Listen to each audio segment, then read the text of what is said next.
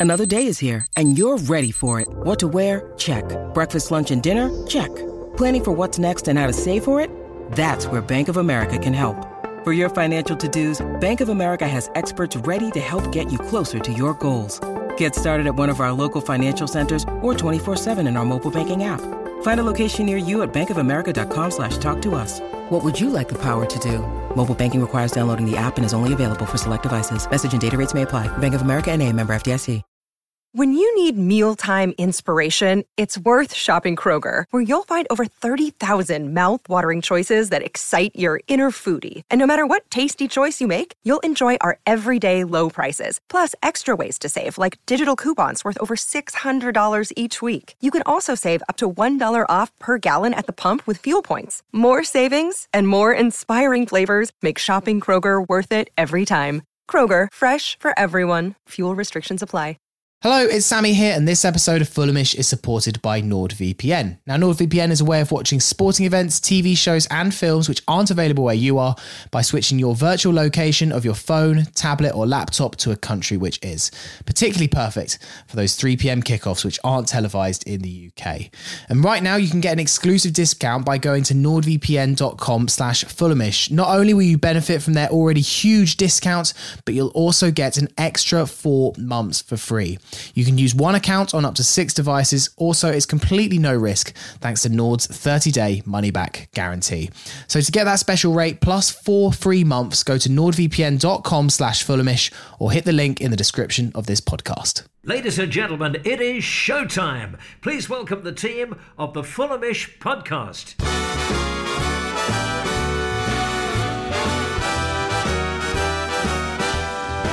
It's the Fulhamish podcast, your independent voice of Fulham FC. Here to look back at a devastating 4 3 loss at Anfield to Liverpool in perhaps the Whites' most impressive performance of the season so far. Try and pick the bones out of that one. My name is Jack Collins, and I will be your host today. And joining me is a man who got to share in person in that agony at Anfield yesterday, Mr. Dan Cooke. How you doing, mate?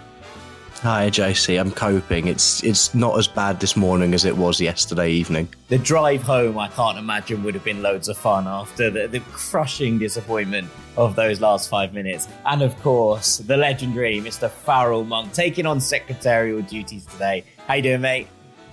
Yeah, all good. Thank you very much, Jack. Hello, Dan. Hello, everyone. Taking over from the OG secretary from the original OG Fulhamish days many years ago it's, uh, it's always nice to, it's always nice to bring those days back. So uh, here we go. Look, there was loads and loads to take from this. Good, bad, indifferent. We'll look at all of it. But before we do so, Faz, you got any three word reviews for us?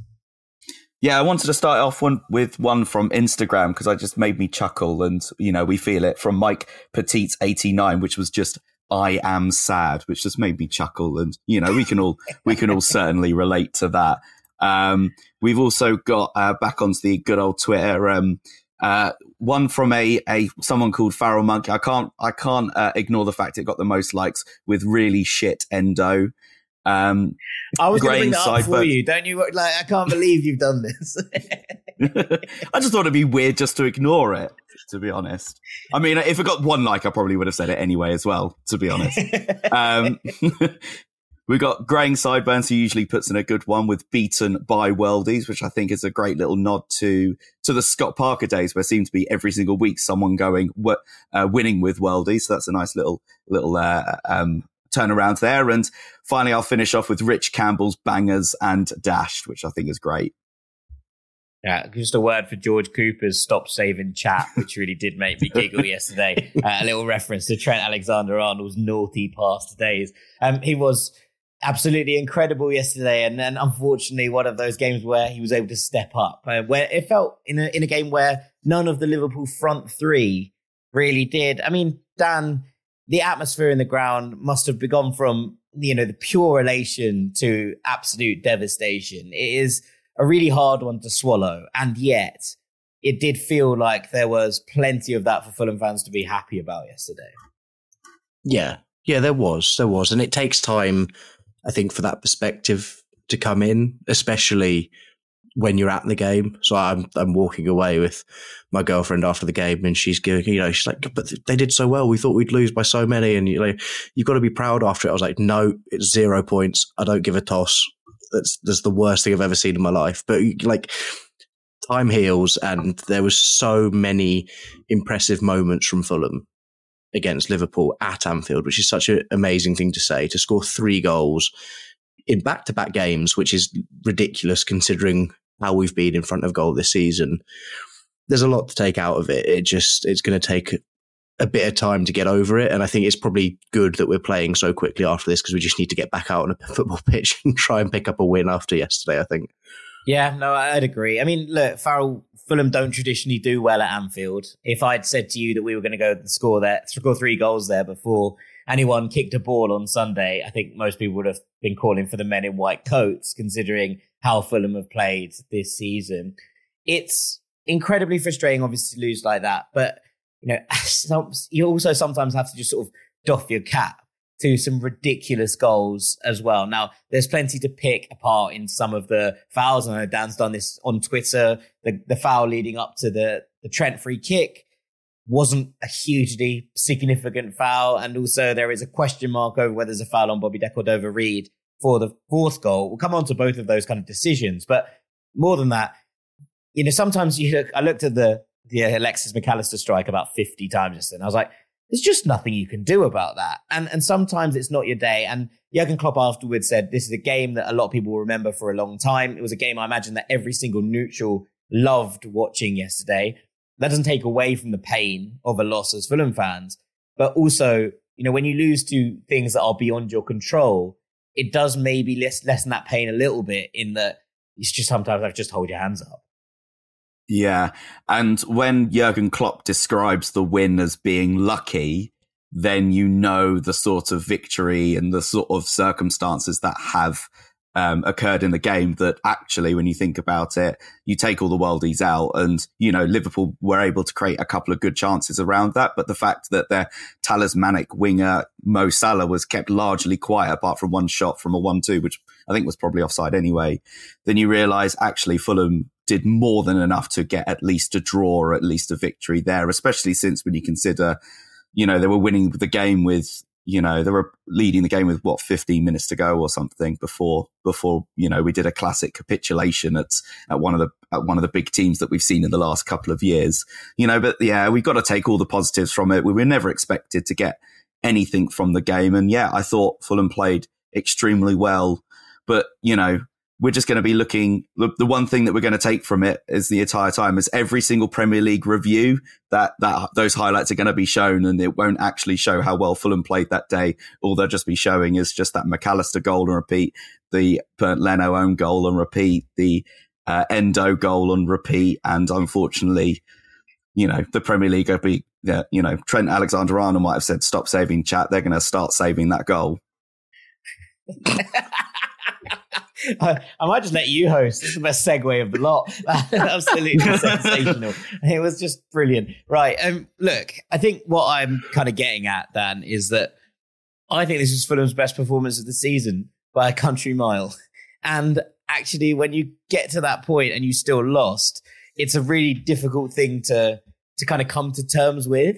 But generally, in terms of the way that we played in transition, the way that we defended, Anthony Robinson, as Farrell rightly points out, absolutely sensational yesterday. And, and Salah was kept quiet by a player who has had questions asked of him over his ability, you know, both defensively this year and attacking, you know, in, in previous years.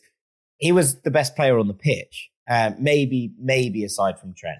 But when you look at the, the way that Fulham set up here, we didn't see Willian on the left wing. In fact, Iwobi started out there and was very, very dynamic in that role. Harry Wilson, brilliant on the other flank as well, coming inside. Fulham were just able to control proceedings and allow the game to play out in a manner that kind of suited us. And look, we started really well. Um, obviously, Liverpool scored, and at that point, you go, do this Fulham side now collapse back in on themselves with the game plan a little bit out the window? It wasn't that at all. It was Fulham going out, looking for the throat, looking for the ability to punch back, and doing so in, in some style. Yeah, I, I think it's the first time, definitely in the league this season, we've actually put together two good halves of football in one game. Like, I think pretty much every game we've played, you look at one half being either considerably better or considerably worse than the other. And it's the first time that I've seen us put together a full 90 minutes plus have attacking potency and defensive resilience in the same game as well, which I think at times we've been questionable defensively, but it's not been everyone's biggest concern really because we're just finding it so difficult, not just to score goals, but to create any sort of meaningful chances in games. And to have done both at Anfield is, is huge. And I think that speaks a lot, as you say, to the quality of the performance.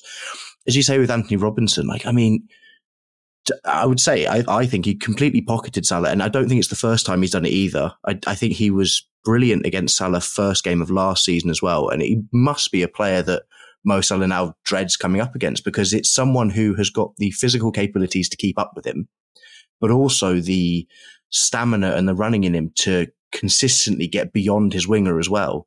So I, for Robinson to affect the game in both halves of the pitch is nuts. I, I like. I think that's so impressive, and I'm delighted for him because Villa was a stinking performance. Like he had a, an absolute horror show, and I've always liked him, and uh, we know that he's got his problems, but he has been a consistent Premier League performer for us. And so uh, for me, he almost had sort of his Kenny Tete away at Chelsea esque performance where he, he, just stood out. Like he was the one player that stuck their head out and was like, right, this is, this is me today, which is nuts because we conceded four and our left back was our best player, but it's, it's, it's still valid, I think. I think the manner of those goals basically justifies any shouts that this was actually a very good defensive performance. It's weird to say that after conceding four, as you say. I, I do think that there's, you know, something in that. And when you're looking at these things, look, I think Mo Salah just doesn't like coming up against Fulham fullbacks because if I remember correctly, he actually also once said that Joe Bryan was one of the hardest players he'd ever played against in the Premier League. So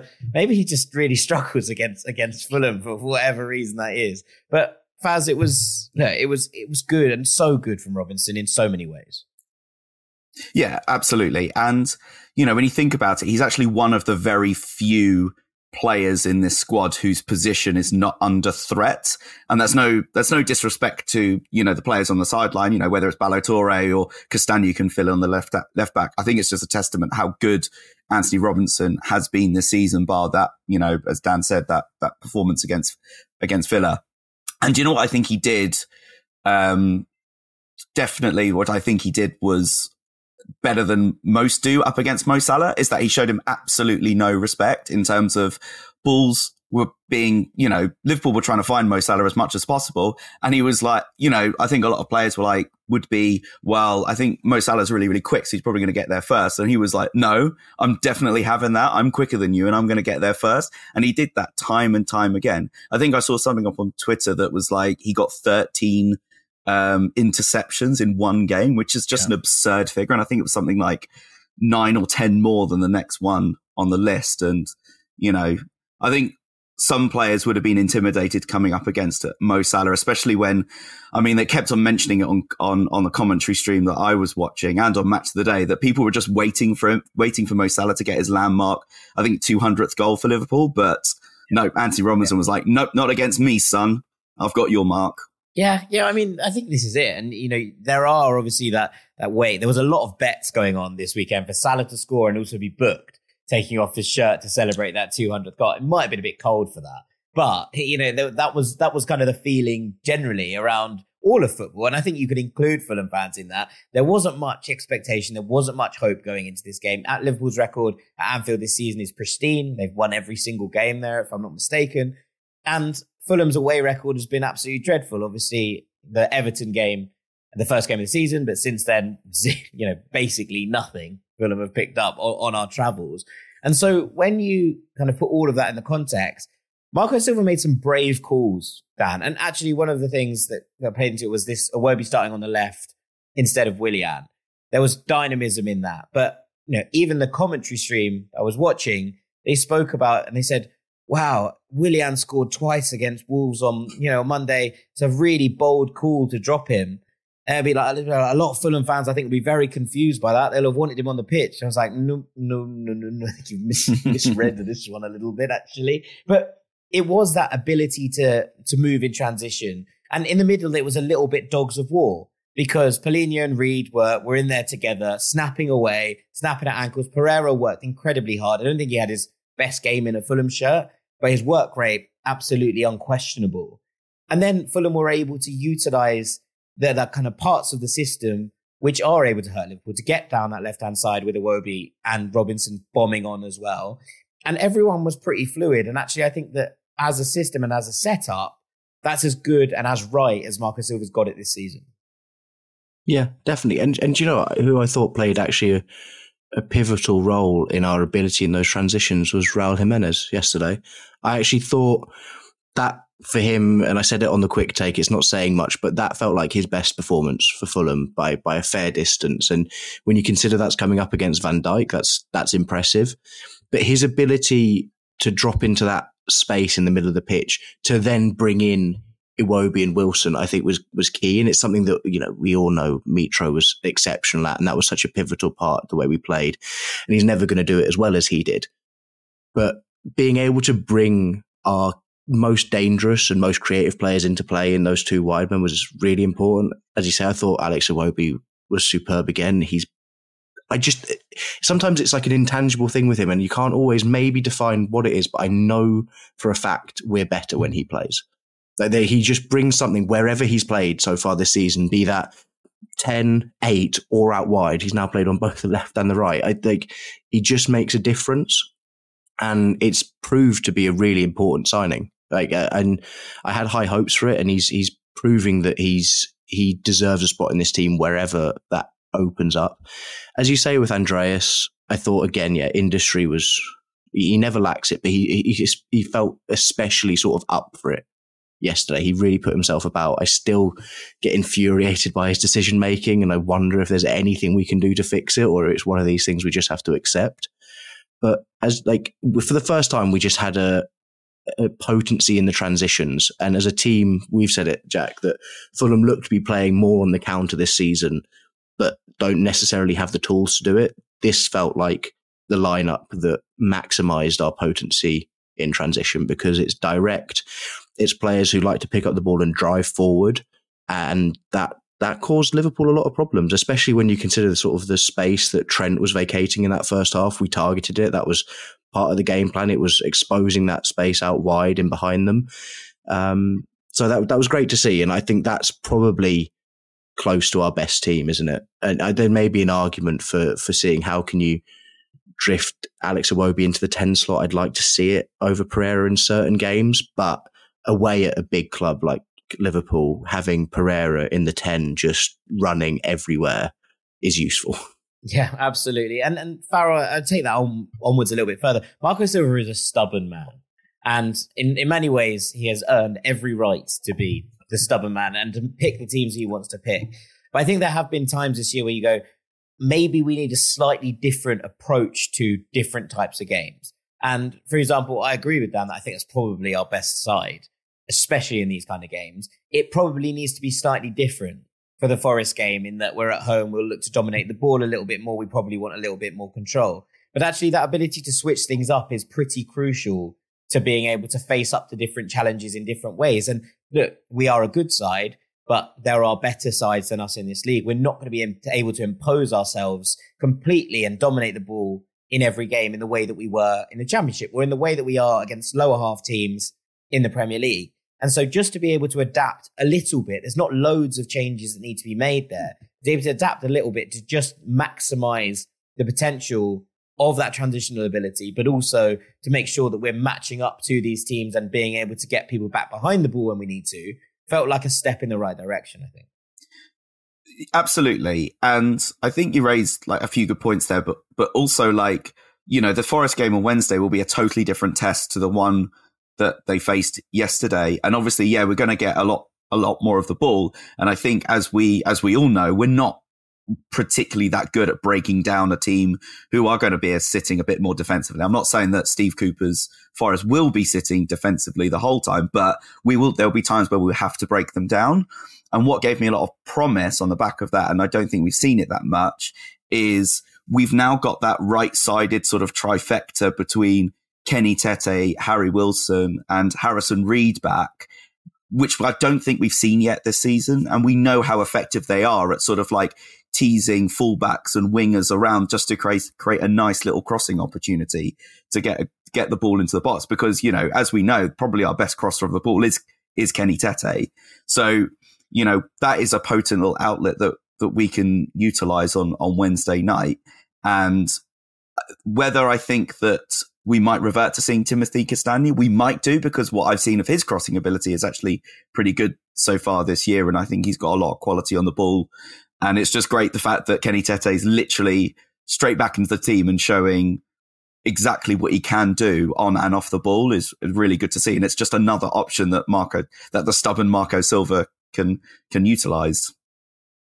Yeah, I mean, look, this is a, a big period of games, Dan, right? Like we have a lot of games in quick succession throughout the Christmas period. Everyone does. So I'm not, I'm not shouting woe is me here, but it is one of those things where rotation is pretty key here. Obviously, Kenny Tete's worked his way back from injury. He was brilliant against Liverpool, but the last thing that Fulham need is Kenny Tete being out for an extended period of time. So maybe Castagne does come back in against Forest and just changes things up and allows us to be able to mix things up and also, you know, Tom Cairney comes on here. He sets up the goal for Bobby De Cordova-Reid, also off the bench, substitutes combining, having that ability to change a game and utilize what you've got on your bench for the better is amazing because we've seen so little of it, especially with, you know, the strikers rotating at the end of games recently where things haven't changed when they've come on. To be able to bring on Willian, Tom Cairney, Bobby De Cordova-Reid, and actually utilize them in a way that then sets their skills up as the game breaks down a little bit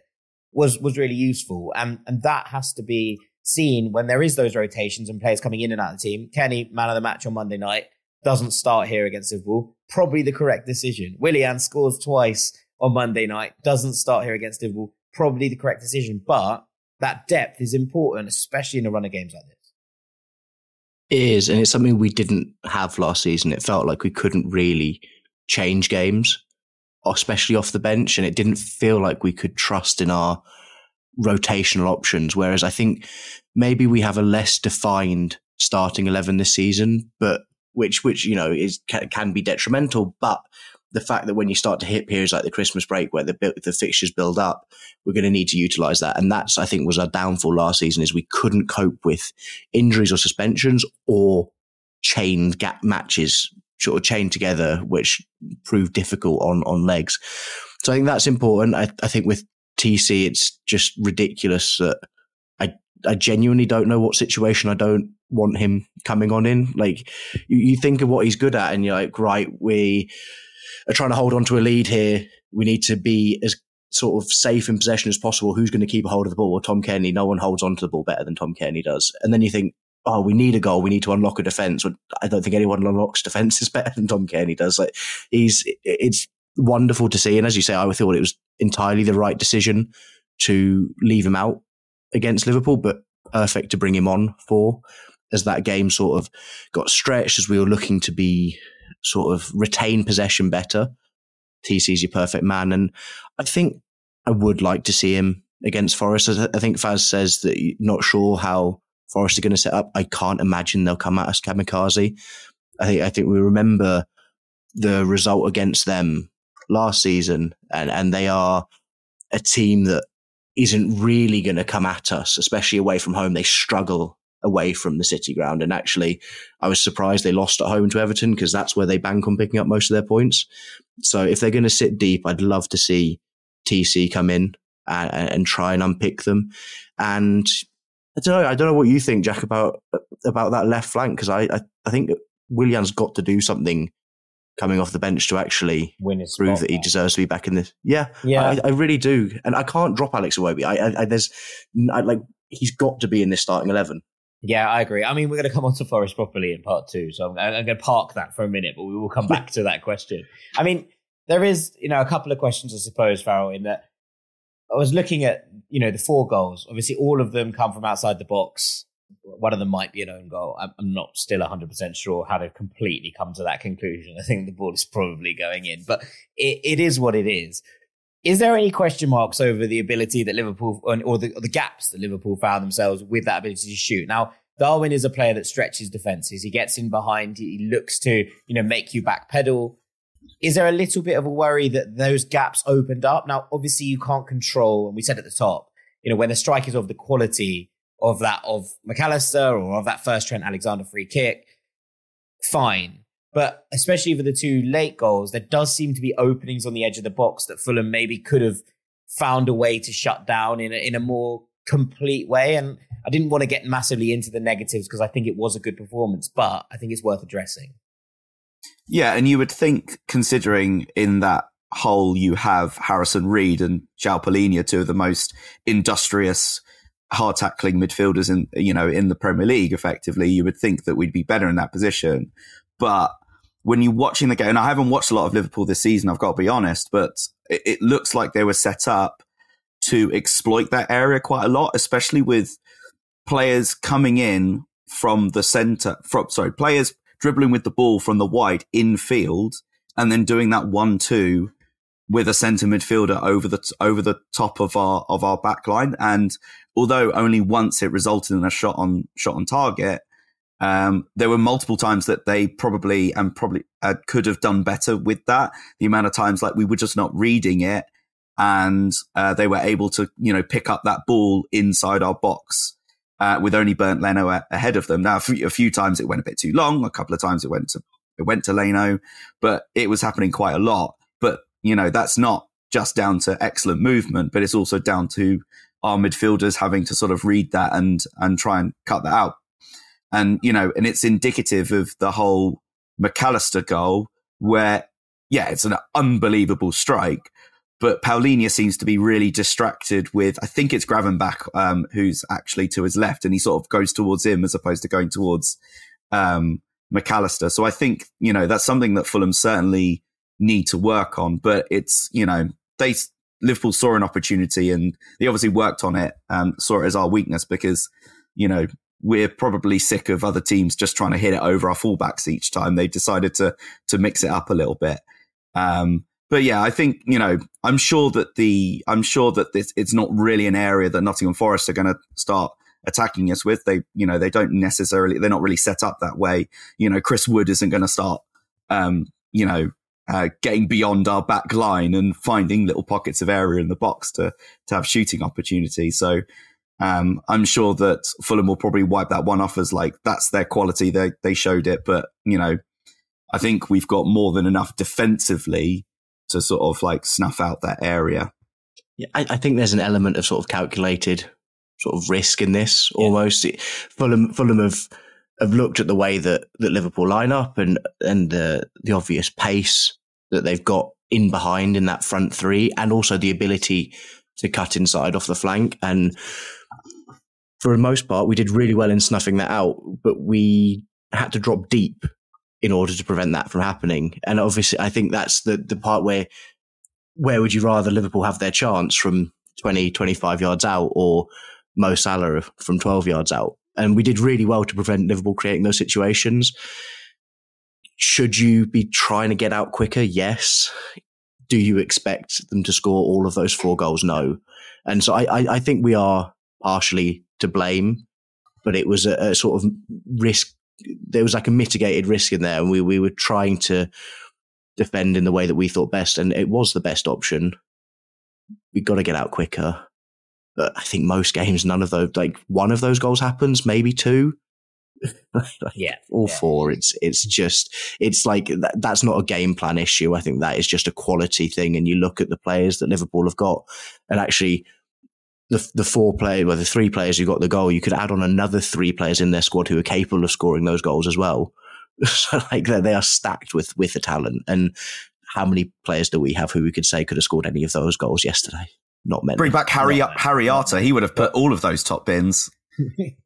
Yeah, exactly, exactly. Classic. Right, after the break, we're going to be looking forward to Nottingham Forest and answering a few of your questions. Don't go anywhere. Welcome back to the Fulhamish podcast. Jack Collins here with Dan Cooke and Farrell Monk. And there's no time to sort of mourn this loss because Fulham are back in action Wednesday night against Nottingham Forest. Now, things aren't going brilliantly for Forest. They've got one win in 10 in the Premier League. They lost at home to Everton at the weekend to a chorus of boos from the City ground. And Forest fans are starting to get a little bit antsy about where they are in the table this season and how the club haven't been able to kick on from obviously what was a successful campaign last year where they stayed in the division and managed to mold a team despite that dreadful start. Steve Cooper, Dan, is apparently a little bit on edge. Uh, now we know the Forest are owned by a bit of a madman in Evangelos Marinakis, and he's not always been the most sensible decision maker in his history of owning football clubs. Now, I don't think any Forest fan would have anything bad to say about Cooper. I think if he left tomorrow, he would leave as pretty much a club hero for what he achieved. But I think there is a growing sense that maybe there's an inevitable inevitability about his departure if results don't turn around. And a loss to Fulham tomorrow might well be a nail in that coffin. Yeah, it's a tough one because Marinakis did the opposite to what everyone expected last season around this time of year as well, where there was some sort of rumours starting to swell that Cooper was on his way out. Forest had obviously struggled at the start of the season, as you would have expected them to with the number of signings they made. And actually, he went against type and decided to stick with him. And I, for me, I think that's absolutely the the number one reason why they stayed up is because they kept Steve Cooper on. This season, I think they probably, I think they were expecting to kick on, but again, when you look at the amount of business they did, they were always going to have, I think, the same teething problems that they had last year. You're still trying to bed players in. You're still trying to keep players on side if they're not getting the amount of football that they're expecting have they been good? No, not really. But I, I, I sort of I can see both sides of it because if they're to get rid of him, there's not really any danger in them going down for me this season, and you can maybe take a risk on a manager. But I think the flip side of it as well is that there is absolutely no harm in keeping Steve Cooper in charge for the rest of the season because they will finish in a similar spot to they did last season. And I don't really know what else they want right now. But for us, it's a great opportunity. As I said earlier, I, I don't think they've really, since they've come up, they've not been good away from home. They rely on that atmosphere and their home games to, to get them through matches and to pick up points. It was last season, I think one of my happiest moments at home was against Forest because it was that day, that day that I really realized that Fulham were a mid-table club like a comfortable mid-table club because we turned up, we won 2-0 without really hitting sort of third or fourth gear. And that's the sort of thing that we were doing last season. We just hit a level where like we are better than the teams below us. I think this will be more of a scrap. I think it'll be probably less of a good game of football. I'm not expecting scintillating football. I think it will be bitty, dogged, and I think I think you've just got to play on the fact that the crowd aren't aren't behind them at the moment. There's a sort of a, a poor feeling within the club, and you've got to build on that. And we've got to make sure it doesn't happen to us because I think if Forest score early, we know the atmosphere's not been great at Craven Cottage this season. We know that the fans aren't really at, at the levels they were last season. So I think we've got to take the game by the scruff of the neck. We've got to get out there and and take the game to to Forest. But I think it will be a, a tough slog. Yeah, I mean, Farrell moving it onwards, we, we saw them lose to Everton, obviously at home. Everton actually set up in a relatively similar way to what I expect Fulham to. Two wide players who are going to try and cut inside and make things happen in Dwight McNeil and, and Jack Harrison. Obviously, McNeil ended up getting the goal. Corey, sort of all action 10 playing out there, and James Garner tucking in behind him alongside Idrissa Gana Gueye and a back four that basically maybe didn't quite as adventurous as Fulham's fullbacks, but it wasn't miles off kind of what we were expecting from them either. So when you put all of that together and you saw the way that Forest really struggled to create chances, obviously they've got a few players missing. Taiwo Awoniyi's out at the moment. Chris Wood, as you mentioned in part one, leading the line. Definitely not the same kind of player. Definitely not the kind of player that you expect to cause loads of trouble for Premier League defenses at this point in his career. They still have a good midfield there, but generally, I've not been particularly impressed with what I've seen from Forest for, for quite some time now. It's not been great. And at this point, it doesn't feel like they have an obvious solution to get themselves out of this rut. Yeah, and you know, I, am totally in agreement with Dan in terms of like, you know, it's probably better to stick with the devil you know with Steve Cooper. We know he's a good manager and he knows, you know, he knows this this squad in and out. Um, but I think there is enough about Fulham um, that could overcome this side, that's for sure. And when you think about Nottingham Forest season last year, they obviously brought in Jesse Lingard at the time, and you know he he was firing on you know really good form and got them going, and you know he's no longer available to them, and they probably expected someone like Callum Hudson-Odoi, who was Fulham's target in the year, to sort of do the same a similar sort of job as well, but it hasn't worked for him so far yet this year saying that, they still have the quality of Morgan Gibbs White there, who, you know, as much as people guffawed at his 40 million pound price tag, we know what he's a top, top quality player. And, um, you know, I would love to have a player like him. Um, you know, we, we saw the best of him when he was coming up against a, a 5% Michael Hector in that game at, uh, at, at Bramall Lane a couple of years ago. But, uh, you know, it's going to be a tougher test for him this time around. But yeah, like I think, I think Fulham have more than enough. Um, I think it is, as Dan again said last year, it was it's a real sort of like litmus test of of where Fulham are because this we're coming up against a Nottingham Forest team who are not on good form, who have the team on their back, and yes, it's going to be a bitty game, but are they going to show enough quality to to get the win? I think Fulham can do, and I think Fulham are actually playing quite well. If we if you just take if we take that Liverpool game, um, um, and I just feel like there is enough about this team that will that will be able to do it. It's just the how how we go about it and what type of goals that we're going to aim for is is anyone's guess. I just don't know. I don't think we're going to get much joy with Forest sitting back and us trying to fire balls into the box, especially if they've got Willy Boly and Murillo. Um, they're got they're two big defenders. I don't think Raul Jimenez is going to get much joy trying to come up against them. We've got to try and try and find a way to unsettle that back line and create a bit of chaos so it falls to falls to our our attackers a bit more kinder or just have that little bit of magic really.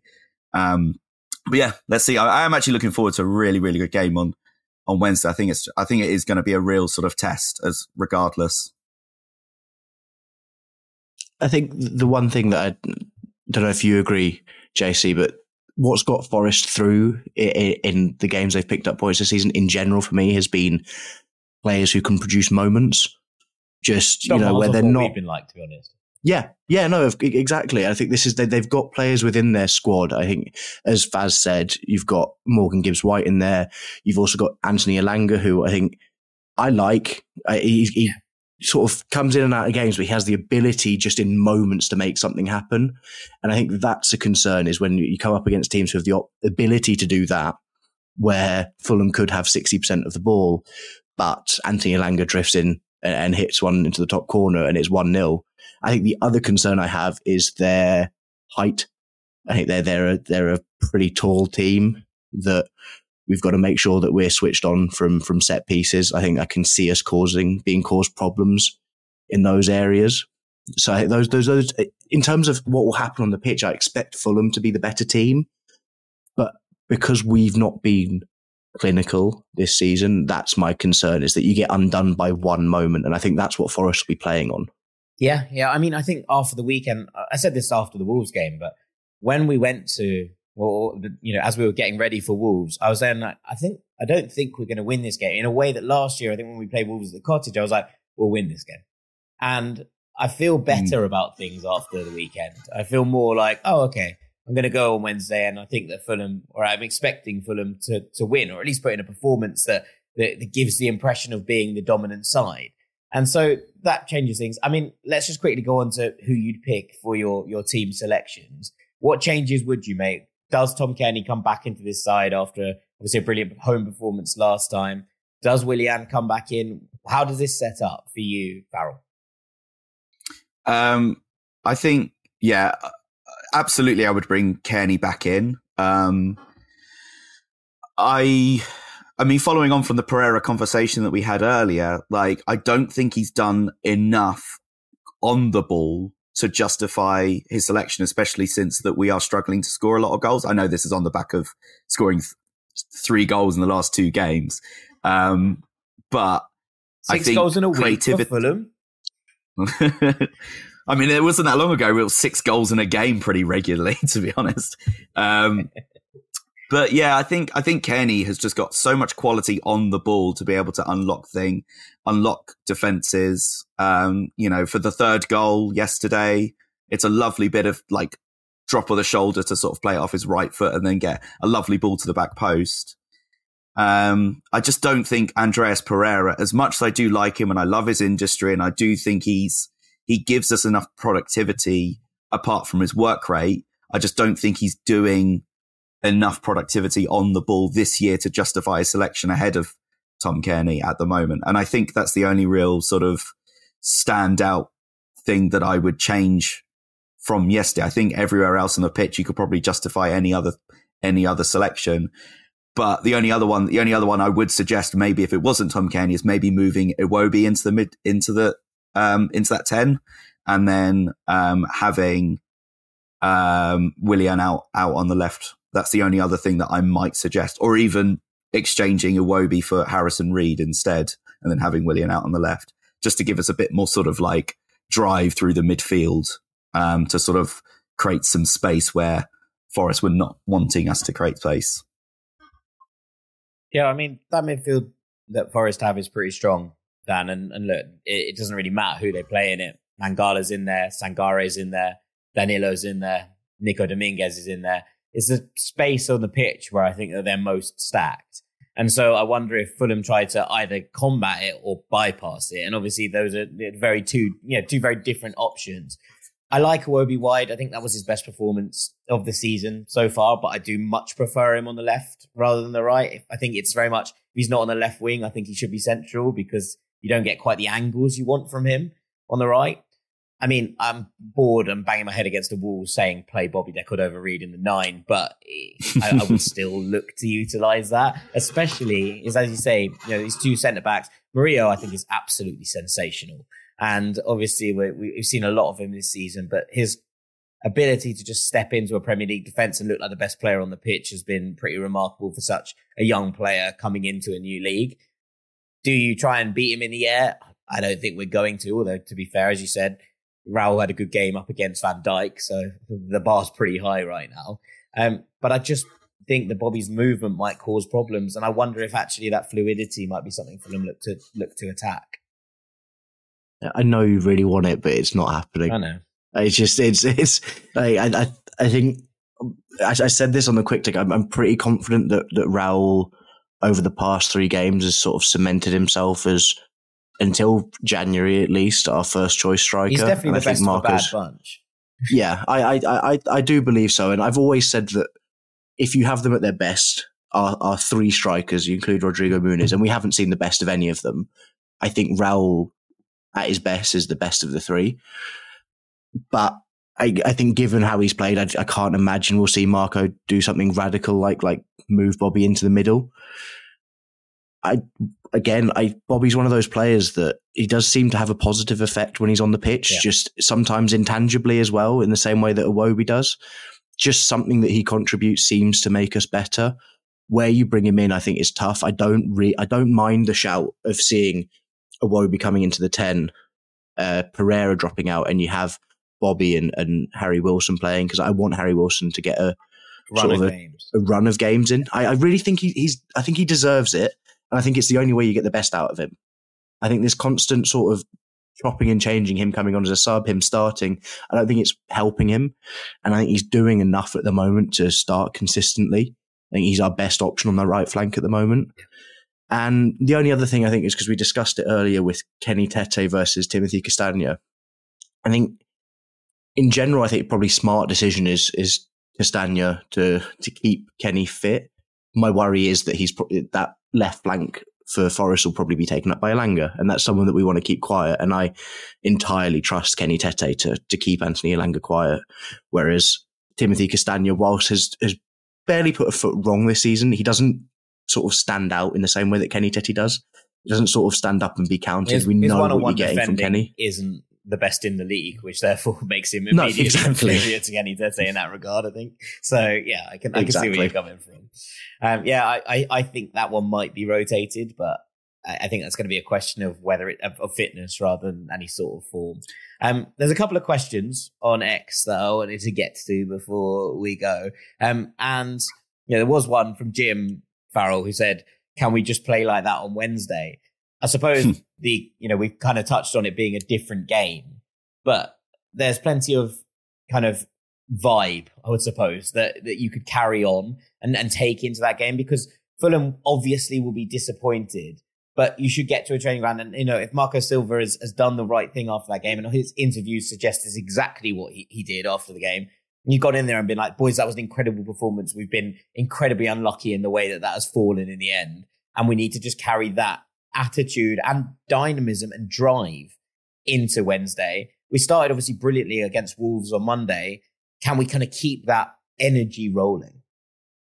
I think absolutely they can. And um, I think that's testament to the management abilities of Marco Silva. We've seen it time and time again where things might not go our way, but he, you know, he's such a sort of Mr. Motivator himself that he'll get the players going regardless. Very rarely we see performances drop to a level that are just completely meek, you know, maybe the one off here and there, but it's never really been a run of run of games really.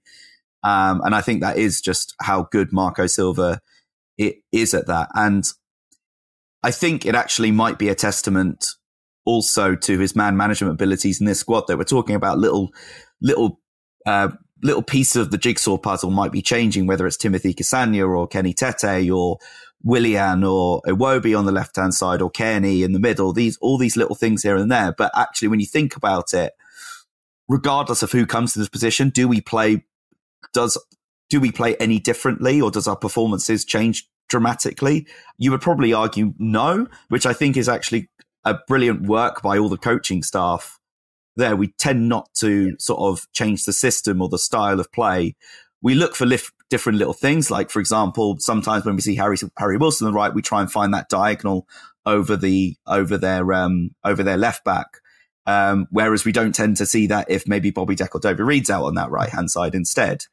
So, you know, maybe it's, maybe it's a thing that they decided, okay, we're going, we've gone with Kenny Tete against Liverpool, but we've been working with Castagne for the Forest game, it, and he knows he's starting that Forest game, and we've sort of set up a bit differently. Maybe we won't be seeing uh, Castagne bombing on past Harry Wilson or whoever it is on the right hand side as much as Kenny Tete might be doing and might be covering off um, Elanga a bit more. But yeah, I think all in all, we can absolutely play with a lot of dynamism, come out the blocks firing, and you know, we the first goal in this game probably will be quite vital. I think it will probably dictate how the rest of the game might actually play its course, really. Yeah, 100%. 100%. Uh, all right, one for you, Cookie. Actually, two questions, but they're on the same point. And we have one from Opinions FC on Twitter. Marco Silva is magic saying home fans in the away end, tourist tickets need stamping out. And Ethan said something similar. He said, How are the club going to stop home fans getting into the away sections? Anfield was a library until the 86th minute yesterday, and we still couldn't make any noise because of the amount of Liverpool fans in our section. Two people by me recorded most of the game on their phones. It's starting to become a bit of a common theme, this, but as someone who was there, I thought you might just want to want a word on it. It's the weirdest away end I've been in. I think in, in my whole time supporting Fulham, it was bizarre. Like, like I mean, large periods of complete silence, and you try and break that up with something, and fans are trying. Nothing, nothing was gaining traction, and I think it became apparent in moments when, especially when Liverpool got the winner, that actually the reason was because the away end was flooded with Liverpool fans, and I think the, people may argue that this is taking it one sort of one step through the chain too far, but I think this comes back to the club.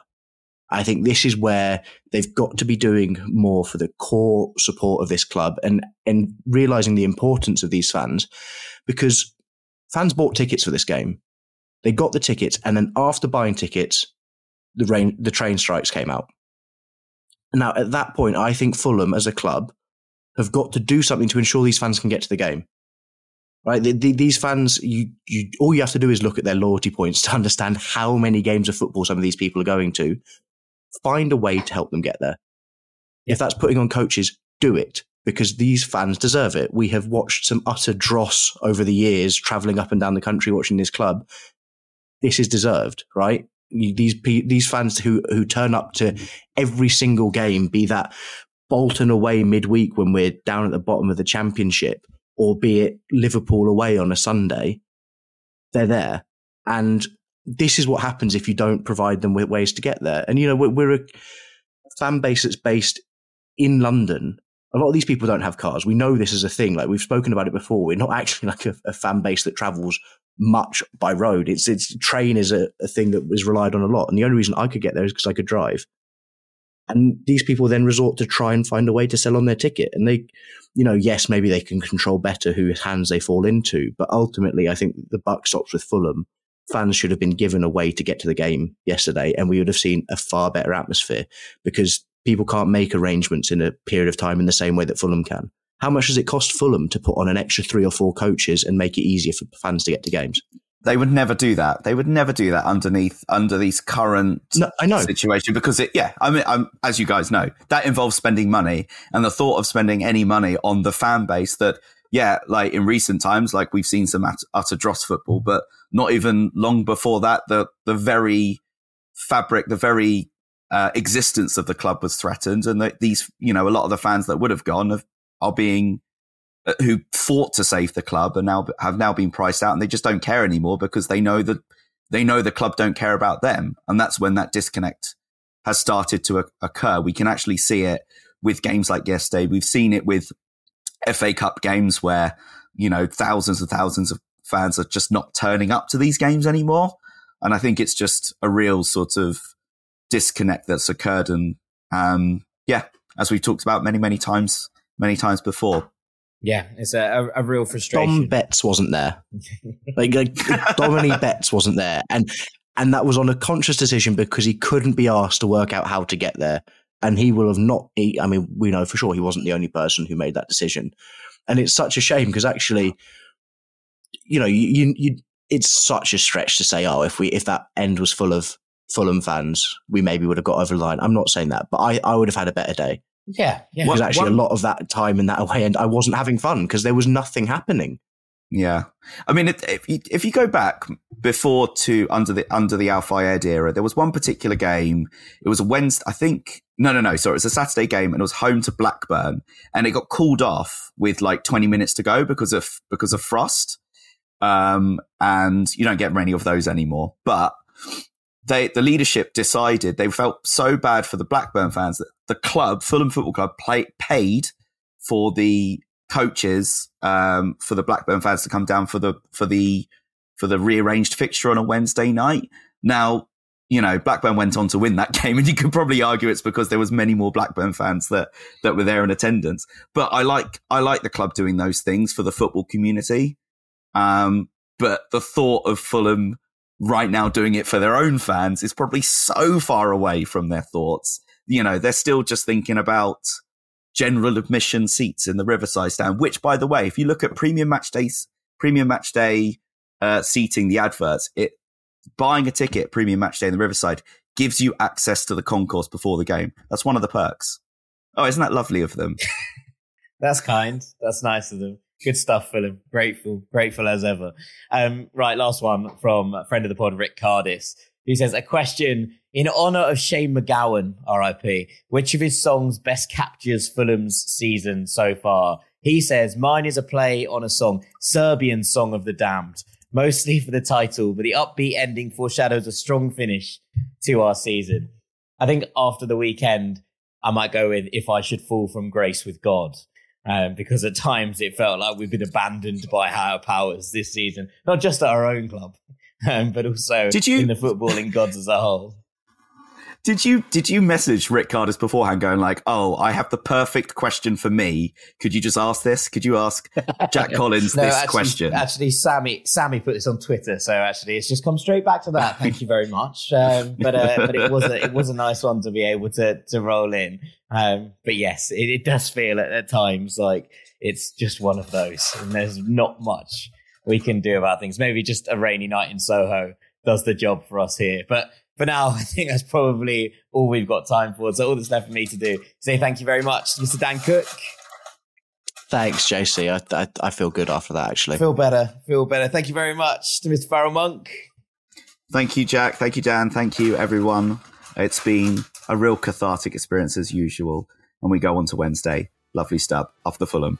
Up the Fulham. I've been Jack Collins. This has been the Fulhamish podcast. Thank you so much for listening. We'll be back on Thursday looking back at that Wolves game and, of course, ahead to the weekend. So we will see you then. But for now, take it easy. You whites.